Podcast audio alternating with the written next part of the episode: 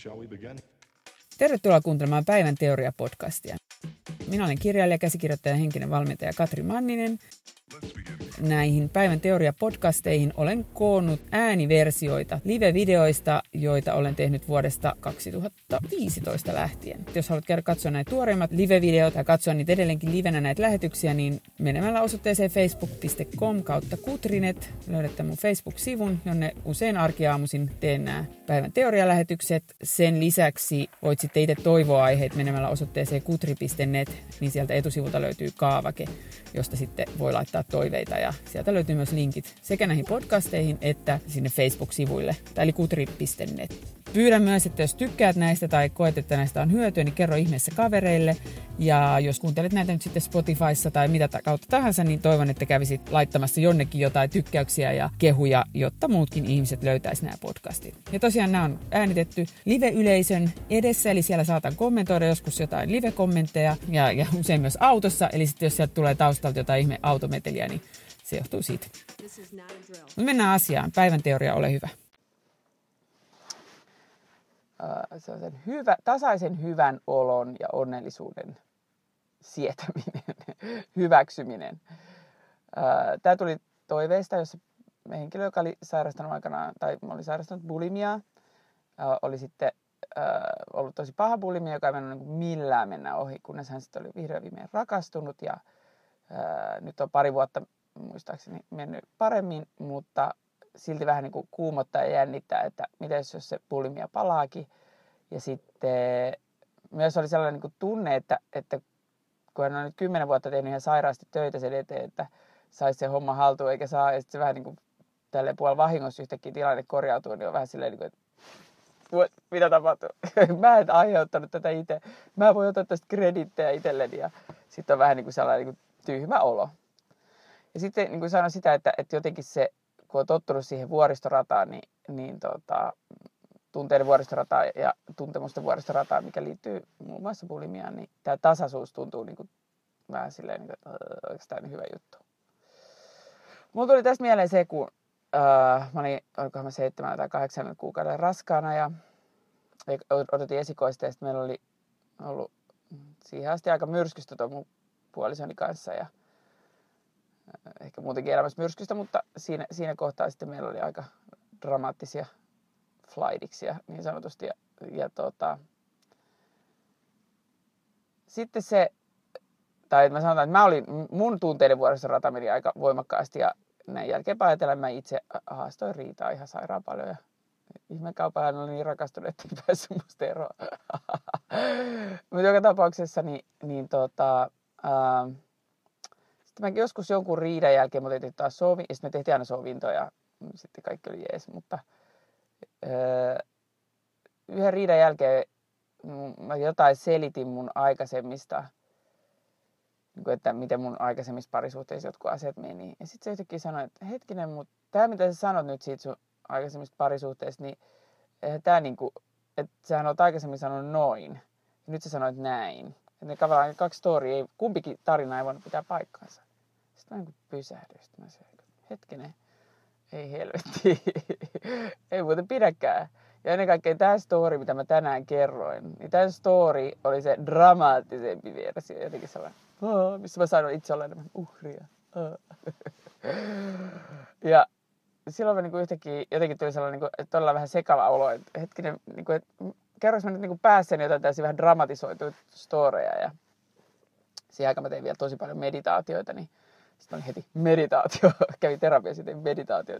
Sitten mä tuota, tein tällaisen meditaatio, missä öö, niin kuin menin siihen rauhoittava, rauhoituin siihen tilaan ja sitten katsoin, mitä mielikuvia tästä tilanteesta nyt tulee. Ja mulla tuli mielikuva sellaisesta huoneesta, joka on niin tupaten täynnä roinaa. Että siellä on pääkallo, niin kuin semmoinen, joka olisi niin kuin vaikka tutkimusmatkailijan tai antropologitutkimusmatkailijan huone, jossa on ää, eksoottisia mattoja ja tauluja ja kynttiläkruunuja tai kynttiläjalkoja ja sellaisia krumeluureja ja siellä on just kaikkia ihme mallijakoita ja sitten siellä oli ää, niin kuin, ta, niin tauluja pääkalloja, siis semmoinen aivan tupaten täynnä, kaikki eksoottista ja jännää, mutta tosi tunkkainen, mutta tavallaan niin kuin, tavallaan, että jos sä alkaisit kaivaa mistä tahansa, niin sitten sieltä löytyisi taas joku yllättävä juttu, että se on täynnä kaikkea, uh, kaikkea näin.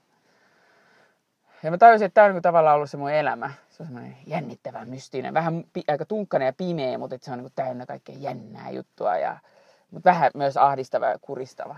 Ja sitten sit mä tein, niin kuin, että, että tavallaan, että mitä mä haluaisin tai mitä sen tulevaisuuden pitäisi olla. Tai tulevaisuuden huoneen mä näin. Ja sitten se huone olikin aivan, oli tyhjä huone, tai lähes tyhjä huone, josta oli kaikki roinat niin kuin veke. Siellä oli vaaleet seinät, siellä oli isot, kaksi isoa valkoista vaaleet ikkunaa, sieltä tuli valtavasti vaan valoa ja siinä oli jotkut vaaleet verhot, josta se valo tuli läpi. Ja sitten siinä oli, muistaakseni olisi keltaisia tai oranssi, yksi tai kaksi tyynyä siinä lattialla. Ja mä tajusin, että tämä on se sama huone. Tämä on se sama huone kuin äsken, mitä mä näin, se mun nykyinen elämä. Mutta täältä on vaan raivattu kaikki se roina veke. Et toisessa, toisessa mielikuvassa ei näkynyt edes niitä ikkunoita, kun siinä on niin hemmetisti sitä roinaa tiellä ja, pa- ja paksut samettiverhot tai jotain. Tämä on sama huone. Ja se huone tuntui, joo se oli avara ja valossa, mutta se tuntui niin tylsältä. se tuntui niin tylsältä. Se oli välillä sellainen, oh god, onko tämä nyt se, mitä mä haluan tulevaisuudelta? tai sitten se on se, mitä mä haluan tulevaisuudessa. Mulla on vauva vatsas. En mä voi jatkaa tätä mun älytöntä draamaa, missä mä olen uhria ja epätoivossa. Ja sitten taas kun tehdään sovitellista, mä oon ekstaattinen.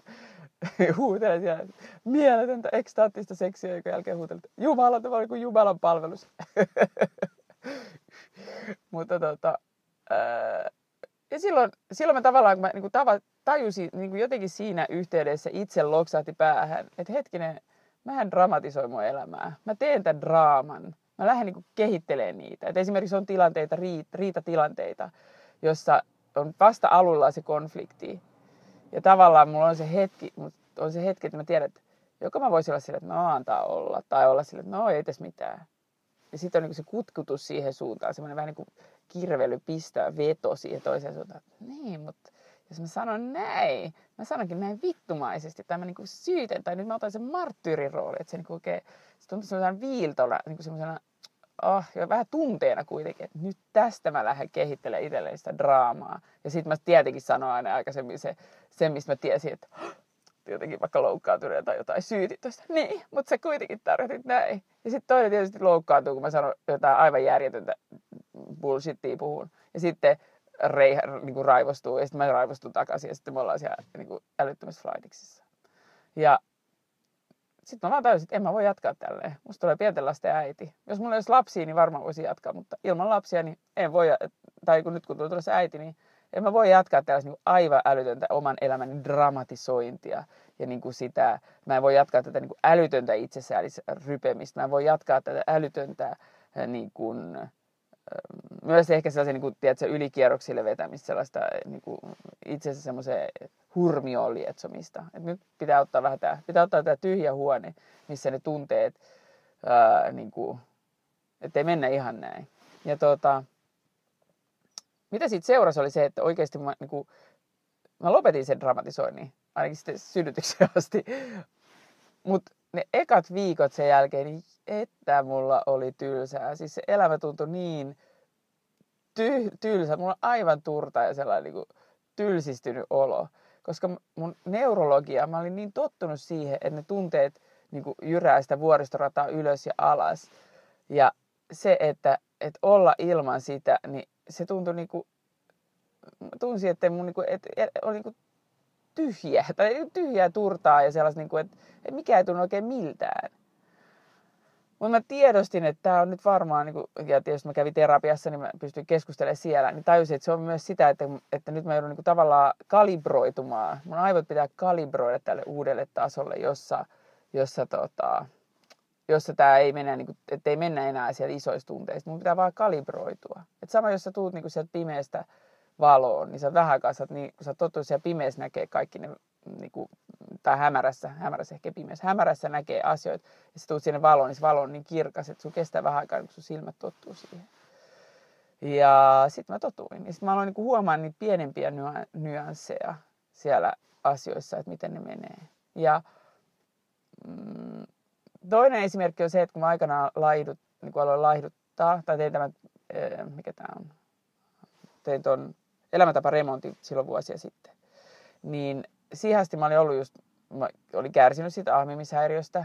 Ja niin kuin sen vuoden alussa oli vielä niin kuin ollut ahmimishäiriö mulla. Että sehän ahmimishäiriö on suku bulimialle. Voi jopa olla, että se on tavallaan melkein sama, mutta ainoa syy, miksi mä en oksentanut, on se, että mä en pysty oksentamaan. Et mä, en, mun on tosi, mä yritin laittaa sormi kurkkuun, niin mulla ei vaan tuu oksennus. Et mun oksennusrefleksi on tosi alhainen, että mä hyvin äärimmäisen harvoissa tilanteissa oksennan. Ja tuota, tuota, tuota, mm, ja silloin kun mä aloin sitten sen niin elämäntaparemontti vuoden niin kuin ennen kuin mä aloitin sen, mä tajusin, että, tai luin tällaisia hirveästi fitness-lehtiä, ja siellä niin kuin painotettiin sitä, että sun pitää syödä kolmen tunnin välein pieniä proteiinipitoisia aterioita. Ja mä tein se silleen, että mä laskin tosi tarkkaan, miten mä syön.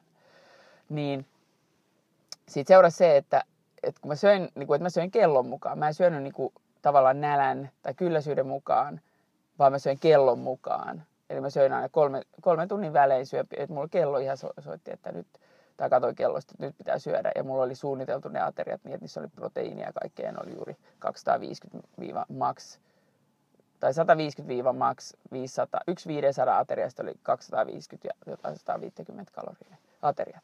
Mutta mä söin niitä tasaisesti pitkin päivää, ja maagisesti kuinka ollakaan, uu, hamimishäiriö katosi, koska mun verensokeri pysyi tasaisena.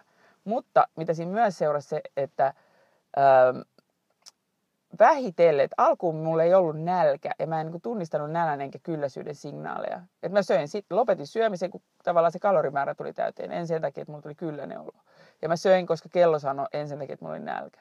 Mutta siinä meni useampi kuukausi, kun mulla vähitellen alkoi, mä aloin niin tunnistaa, että hei, että mulla alkoi tuleekin nälkä jo ennen sitä kolmea tuntia. Ja sitten, kun ennen kuin kolme tuntia tuli täyteen. Ja sitten kun mä söin, niin mulla tuli se kylläisyys, jo, että niin kuin tavallaan se kylläisyys tuli jo siinä niin kuin tietyssä kalorimäärässä alkoi tulla täyteen. Ja sitten mä aloin niin kuin tunnistaa ne niin kuin signaalit. Ja mä tajusin, että aikaisemmin ö, osin se kyllä selittyy sillä, että todennäköisesti mun ö, kylläisyyden ja nälän ö, niin kuin hor, nälkähormonit, greliini, leptiini oli niin kuin sekasin, koska mä olin jojoillut niin paljon. Ö, ja voi olla, että mikrobiomi, eli suolistobakteeristo ei ollut ihan kondiksessa silloin vuoden alussa. Mutta tota, mm, mutta pointti oli myös se, että mä olin niin tottunut tunnistaa taas vaan ne ääripäät, joko järkyttävän nälän, kiljuvan nälän, tai sitten sellaisen, että mä oon niin täysin överisti niin täynnä. Et mä, en, niin kuin, mä en ollut herkistynyt niille pienemmille kylläisyys- ja nälkäsignaaleille. Eli samalla kun mä aikaisemmin en ollut herkistynyt pienemmille tunnevaihteluille, mä olin herkistynyt vaan niille järkyttävän isoille draaman tunteille. Et mä en ollut herkistynyt niin kuin pienille variaatioille hyvän olon fiiliksissä esimerkiksi, tai se on se pienemmille onnellisuuden tunteille, niin samalla mä en ollut kerkistynyt nälän ja kylläisyyden tunteille. Ja nyt mä väitän, että tämä tapaus, joka kertoo, puhuu siitä, siitä että, että, niin kun, öö, niin kun, että miten hän kaipaa. Et nyt kun on bulimia saatu haltuun, no se johtuu todennäköisesti siitä, että sä oot alkanut syödä nyt säännöllisin väliajoin. Ja se on, jos sä asut vielä kumppanikaan, jolla on terve niin kuin mikrobiomi, eli suoliston bakteeristo tai myös kehon muu bakteeristo. Niin kun sä asut toisen ihmisen kanssa, niin teidän bakteeristot alkaa muistuttaa toisiaan. Ja jos silloin terveempi bakteeristo tai ja niin kuin jotenkin monipuolisempi, parempi bakteeristo, niin se alkaa vaikuttaa sun bakteeristoon. Ja se on hyvä asia, koska se meidän mikrobiomista tulee myös, siellä, se, siellä tehdään, siellä meidän suolistobakteeristossa tehdään myös ö, niin kuin välittäjäaineita, siellä äh, niin kun ratkaistaan myös se, tai se, sen kondis vaikuttaa myös siihen, että miten nopeasti menet siihen hälytystilaan, miten nopeasti tulet sieltä ulos, miten paljon sä koet sitä hyvää oloa. Niin siinä voi olla tällainen selitys. Ja sitten aivan varmasti se, että sä syöt säännöllisesti, ehkä myös niin kuin terveellisemmin, niin se on tehnyt sen, että sun myös niin kuin välittäjäaineet ei vaihtele niin paljon, sulle ei tule niin kuin niitä älyttömiä niin kuin, niin, että se pysyy, verensokeri pysyy tasaisempana, välittäjäaineet pysyy tasaisempana. Ja tavallaan todennäköisesti sun kehon neurologia on nyt muuttunut, koska bulimiassa ö, ongelma on se, että nyt kun luin, luin oikein tutkimuksen sekä anoreksiassa että bulimiassa, niin siellä itse asiassa geneettinen, siellä on tosi vahva geneettinen ää, niin kuin tausta. Et se ei tuu, sen takia se ei puhkea kenelle tahansa. Et siinä kyllä vaaditaan joku geneettinen taipumus. Ää, ja sitten niin kun, joka vaikuttaa esimerkiksi siihen just, että välittäjäaineet saattaa toimia vähän eri tavalla siellä aivoissa kuin normaali ihmisillä. Ja sitten tietenkin ne olosuhteet ja miten sut kasvatetaan, miten sut su- kasvatetaan suhtautuu esimerkiksi ruokaa tai miten sut kasvatetaan suhtautuu omiin tunnevaihteluihin ja miten sulle selitetään, että miten ne sun tunteet tarkoittaa, miten niiden kanssa pitää diilata, niin se sitten tavallaan ratkaisee, että oletko siinä tällä gene- genetiikalla, puhkeeko sulle bulimia vai puhkeeko sulle joku muu ahdistusoireyhtymä tai onko niin, että sä vaan opit diila, että sä opit elää itses kanssa, sä diilaat sen kanssa niin, että se ei sitten aiheuta sulle mitään ongelmia. Mutta esimerkiksi tiedetään bulimikoista ja myös anorektikoista, että vaikka he toipuu, niin tavallaan se peruspersoonallisuus, joka on altistanut ne sille itse taudille, niin se ei katoa. Ja nyt tässä tapauksessa, kun alkuperäinen kysyjä oli tosiaan bulimikko, joka oli nyt ollut pari vuotta niin kuin ahmimatta, sen takia, niin kuin, ja samaan aikaan ollut siis raka, rakastunut, tai ensiksi oli tullut rakastunut, muuttanut yhteen kumppanin kanssa, jonka syödään säännöllisin väliajoin. Ja myös se, että kun sä asut sen toisen kanssa, niin sä saat todennäköisesti fyysistä kosketusta, josta saat oksitosiinia, ja joka myös laskee niitä stressitasoja, estää myös niitä isoja stressipiikkejä. Niin se kaikki on tehnyt sen, että nyt sun neurologia on tavallaan vakaampi ja terveempi. Ja nyt sun ainoa ongelma, se on ihana asia, se on hyvä asia. Ja ainoa ongelma tällä ihmisellä, joka tätä alkuperäisen kysymyksen esitti mun näkökulmasta, on se, että taas se, että, että sä et niin kun, ää, sä olet vähän vieläkin addiktoitunut siihen draamaan. Ja sä luulet, että se draama, draamallinen tapa on ollut niin kuin jotenkin oikea ja hyvä. Ja totta kai, jos sä oot vuosikausia elänyt sellaista äh, dramaattista tunnevaihtelua, niin se, äh, niin kun, se ei välttämättä parisvuodessa mene edes, sä et niin kuin parisvuodessa välttämättä totu. Ja varsinkin, jos sä koko ajan kelaat, että nyt jotain on pielessä, nyt jotain on pielessä. On myös tällainen teoria, ja tätä ei ole niin kuin sinällään tutkittu, mutta tätä on niin pari tällaista uskottavaa terapeuttitahoa puhuu tällaista kuin onnen yläraja. Yksi on Gay Hendrix. hän, hän näyttää nimenomaan upper limit, eli onnen yläraja ää, käsitettä. Ja se ajatus siinä on se, että me ollaan totuttu tiettyyn määrään, niin kun, tai totutaan tiettyyn määrään hyvää tai pahaa oloa. Ja ää, kun meidän elimistö, ja se on, se on taas tutkittu kyllä, että meidän tavallaan mieli yrittää, niin kuin me pyritään tavallaan jatku, jatkumoon. Mieli on, lähtee siitä, että olosuhteet on vakaat. Ja jos olosuhteissa tapahtuu joku muutos, niin siihen pitää rea- reagoida hälytystilalla. Ja se onnen yläraja ää, teorian mukaan ongelma on se, että jos sä koet tavalla, että sä oot tottunut tiettyyn määrään niin paskaa niin sanotusti tai pahaa oloa ja tiettyyn määrään hyvää oloa. Ja jos sä koet enemmän tai vähemmän kuin yleensä sitä hyvää oloa tai pahaa oloa, niin silloin sus käynnistyy se hälytystila. Ja ehkä mä väitän, että jotkut ihmiset, varsinkin tässä joilla vähän taipumusta dramatisointiin ja draamaan, on tunnistaa itsessään sen ilmiön, että sä havahdut siihen, että sä ajattelet jotain sen tyyppistä, että onpas mennyt pitkään hyvin tai että en ole ollut koskaan näin onnellinen tai miten me, me, meillä on niin kuin, jotenkin asiat on niin älyttömän hyvin, että, että onpas muuten poikkeuksellisen hyvin. Ja välittömästi päälle pamahtaa joku ahdistus ja sellainen niin kuin vähän epä, epäluuloinen fiilis. Ja sä alat haastaa pahimmillaan riitaa kumppanin kanssa tai me tekee jotain tyhmää. Että sulla on niin semmoinen niin vähän niin pakkomielikin siinä, että nyt, nyt täytyy niin kuin alkaa haastaa riitaa heti tai tehdä se niin kuin, mennä ottaa se pikavippi tai shop, että sulla on ollut talousbalanssissa, on pakko mennä shoppaamaan. Tai että, että on just ahminut pitkään aikaa tai on dietti pysynyt tosi hyvää kondiksessa. Että, että ai vitsi, että en ole ikinä ollut näin hyvin tiukasti ruodus. Ja sitten saman tien niin lähtee homma karkaa, mopo karkaa käsistä. Niin se, se voi selittyä just sillä, että tavallaan se ajatus siitä, että jos et sä olisi ajatellut, jos sulla ei olisi juolattanut mieleen, että onpas mennyt pitkään hyvin, sä et olisi tavallaan kiittänyt sitä huomiota, niin niin sinulle ei saman tien olisi pamahtanut hälytystila päälle. Ja silloin sinulle olisi tullut sitä ahdistusta. Ja se, että se hälytystila ei tule siitä, että sä oot ollut nyt niin pitkään onnellinen ja hyvällä fiiliksellä ja kaikkea ja pysynyt ruodossa, vaan se tulee siitä ajatuksesta, että jotain on nyt, tämä on nyt poikkeuksellista. Ja silloin aivot on, että hei, poikkeustila, hälytystila päälle. Ja hälytystilan vallassa tuntuu, että apua, että tämä ei voi olla totta, että eihän näin pitkään voi olla hyvä olo, eihän näin pitkään voi pysyä ruodussa. Niin kuin siellä hälytystilassa ajattelee jollain tasolla. Ja sitten on silleen, niin että apua, että nyt mun täytyy tehdä jotain, niin kuin, että, että kohta varmaan tapahtuu jotain pahaa, ja sitten se riidan haastaminen tyypillisesti varsinkin on sitä, että okei, mutta jos mä itse aiheutan tämän riidan, niin sitten, tavallaan kukaan muu, ettei tule mitään niin kuin ulkopuolista pahaa. Semmoinen vähän taikauskon ajattelu. Nyt mä itse, nyt mä itse aiheutan nyt draaman, nyt mä itse aiheutan tämän riidan. Sitten kun on saatu se riita, riita tulee ja sitten päästään siitä ohi, niin taas, ah, nyt voidaan taas nauttia. Että nyt taas voi olla vähän rauhallisempaa, kun nyt tuli se riita. Nyt on taas niin kuin balanssissa tämä tilanne.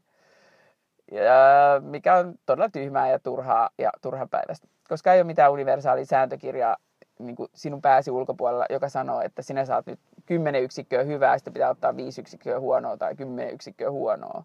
Vaan tämä on nyt vaan tottumiskysymys. Ja ää, nyt sun pointti olisi juuri se, että totuttaa itsensä, harjoitella, totutella siihen, että elämässä voi käydä hyvin, asiat voi olla hyvin. Ja tämä Gay Hendrix ehdottaa just tällaista, että sä kysyisit itseltäsi, mä oon käyttänyt sitä itse tätä tekniikkaa, että kun sä huomaat, että sä oot ajatellut, että oi vitsi, kaikki on tosi hyvin, sit sulla tulee se ahdistus päälle, niin sen sijaan, että meitä haastaa sitä riitaa, niin kysyt itseltäsi, että hei, tunnistat mitä tapahtuu, sit oot silleen, että hei, voisiko mä antaa itseni nauttia pari minuuttia pidempää tästä hyvästä olosta? Ihan vaan kaksi minsaa. Kaksi minsaa vielä, vähän, vähän fiilistellä. Ja kaksi minsaa hyvää oloa. Sitten mä voin alkaa ahdistua. Ja sitten yleensä se ajatu kysymyksenä on niin älytön, että sitten sä niin vastaat, no okei, okay, kaksi minsaa. ja sitten se, sit se tota, laukaisee sen, niin kuin, kytkee pois sen hälytystilan ja sitten sitä oikeasta hyvää oloa tuleekin pidempään. Ja toki voi olla, että jopa sen tunnistamme, että aah, kato vaan, hups, tuli nyt niin kuin yläraja, nyt me aletaan venytellä, nyt venytetään sitä hyvää olon lihasta tavallaan, venytetään sinne tänne ylöspäin, niin se venyt, että et nyt tämä on vaan niin venytysharjoitus, niin, niin tota, ja tavallaan niin ei ahdistu sitä ahdistuksesta, vaan silleen, että aah, kato, tämä onkin merkki vaan siitä, että nyt te, aika siistiä, nyt me ollaan päästy siihen ylärajalle, nyt me voidaan vielä niin ponnista venyttää sinne, että aah, vieläkö kestää hyvää oloa, vieläkö päivä jaksaa katsoa hyvää oloa, katsotaan vielä päivä. Niin sillä lailla sä, saat sitten niin kuin totutettu itseesi vielä niin kuin isompaa. Ja sitten vaan pikkuhiljaa totuttaa ja totuttaa ja totuttaa itsensä enempää tai niin kuin pidempään hyvän olon jaksoon ja enempään hyvään oloon. Ja, äm, ja niin kuin, et yksi pointti on se, että myös se, että jos sä huomaat tekevästä tätä, niin kannattaa katsoa taaksepäin. Että huomaa, ootko kasvanut lapsuuden kodissa esimerkiksi, jossa on, on ollut tosi epävakaata, jossa on ollut sitä paljon draamaa, jossa on ollut vaikka alkoholismia tai jotain sellaista muuta härdeliä, minkä takia siellä kotona on ollut tosi paljon sellaista niin kuin sekamelskaa, niin tunnistaa se, että tämä on ollut sulle lapsena se tuttu ja turvallinen. Tämä on se, mihin sä oot tottunut. Tähän on myös se, mihin sun neurologia tavallaan niin kuin, öö, vähän niin kuin kasvatettu, muokattu. Mutta että, että se oli lapsuutta ja nyt aikuisena ihmisenä sä ehkä näet, että tämä ei ehkä ollut terveintä tai tämä ei ehkä ollutkaan parasta.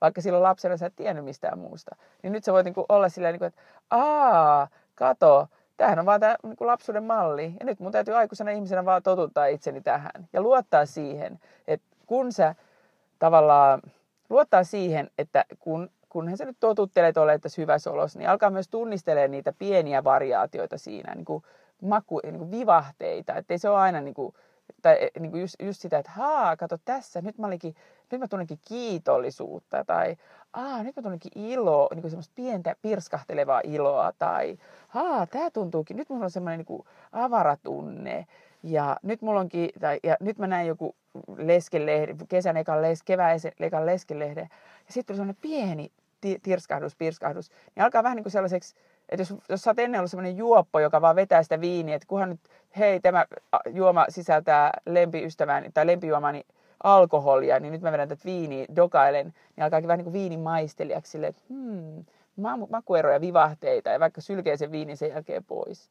Ja, ja tällä lailla, tällä lailla vaan totuttelemalla hyväksyy sen, että tämä nyt kuuluu, että tämä on, tämä on, mun elämä on nyt oikeasti hyvää. Elämässä voi käydä hyvin. Ja sitten tosiaan totuttelee, venyttelee sitä, totutte, totuttautuu siihen ja sitten alkaa aistia niitä vivahteita. Ja jos nyt vielä on kuitenkin semmoinen pikkainen kaipuu siihen, että niin, mutta mä vähän kuitenkin kaipaisin niin kuin addiktina, mä kaipaan vähän sitä draamaa, niin sitten miettii, että voisiko mä esimerkiksi aloittaa harrastuksen tai joku niin kuin luovan projektin tai semmoisen projektin, joka itsessään luontaisesti, tai mennä vaikka sitten auttaa jotain katulapsia tai kuolevia vanhuksia tai niin kuin johonkin sellaiseen paikkaan tekee hyvän tekeväisyyttä tai varsinaista työtä, joka itsessään sieltä työstä tulisi sitten niin dramaattisia tunteita, että ihmiset kuolee ja, ö, tai, tai sitten, että se joudut kamppailemaan itse jotenkin niin kuin ääriosaamisen rajoilla ja saisit siitä vähän sitä tunnetta, tai että sä oot niin kuin hengenvaarassa tai semihengenvaarassa, että siinä on joku vaarafiilis siinä itse harrastuksessa. Ja sitä kautta sä voit käydä sitten vielä niin kuin vanhoja aikoja muistoksi hoitamassa sitä sun addikti, niin kuin draama-addiktiopuolta tavallaan. Ja sitten pitää se parisuhteen ja sun syömiselämän sitten niin kuin tässä balanssissa. Ja tosiaan bulimikolle, niin muistat vaan, että niin kuin, kyllähän nyt oot tehnyt sen, että vaikka se ei nyt tapahtunut niin kuin dramaattisesti jonkun oivalluksen tai kauhean työn kautta, niin se, että sä kuitenkin, niin kuin se, että sä syöt joka päivä, kun sä syöt tasaisesti, ja vaikka se nyt kumppani jeesi sua, niin kyllähän sä itse valitset myös syödä tasaisesti, niin sillä sä sitten pidät myös sitä, niin kuin tavallaan sitä, hoidat itseäsi ja pidät sitä asiaa balanssissa. Ja jos teille tulisi ero, niin se riittäisi, että sä alkaisit, jatkaisit vaan syömistä, tasaisesti syömistä, niin todennäköisesti sulla pysyisi edelleen se homma jollain lailla hanskasta, tai saisit sen nopeammin hanskaa, jos siitä meinaisi tulla noita. Ja sitä kautta sitten, mä toivon, että näillä, näillä kaikilla ohjeilla eväillä, niin olisi nyt, nyt olisi saanut vähän uutta näkökulmaa ja saisi sen homman jotenkin niin kuin, tai se ongelma on se, että sulla, tai tämän kysyjän kanssa ongelma on se, että kaikki on jo hyvin, nyt enää sun pää ei ole per, perässä. Sun pää ei ole tavallaan tottunut tähän muutokseen. Pää ei ole vielä niin kuin hahmottanut, mitä tässä oikein tapahtuu. Ja se, kaikki tämä on vain ajatuksia. Ne on vain ajatuksia sun päässä. Niin nähdä se, että no näin, to, tämä on vaan nyt tällaista vähän totuttelua ja aivot ei nyt vielä vielä perässä, mutta kyllä ne tulee olemaan siinä. Kyllä se, kyllä se tästä pikkuhiljaa. Mä kiitän, että katsoit, että toivotaan oikein hyvää päivää. Ja tosiaan, jos koet, että tässä oli jotain hyötyä, uusia vinkkejä, ajatuksia, laita tykkäyksiä, niin tiedä, että, että tässä oli jotain järkeä. Jaa eteenpäin tai kommentoi. Ja niitä voi yksityisesti myös kommentoida, jos ei julkisesti kehtaa. Mä kiitän, että katsoit ja hauskaa päivää. Moikka!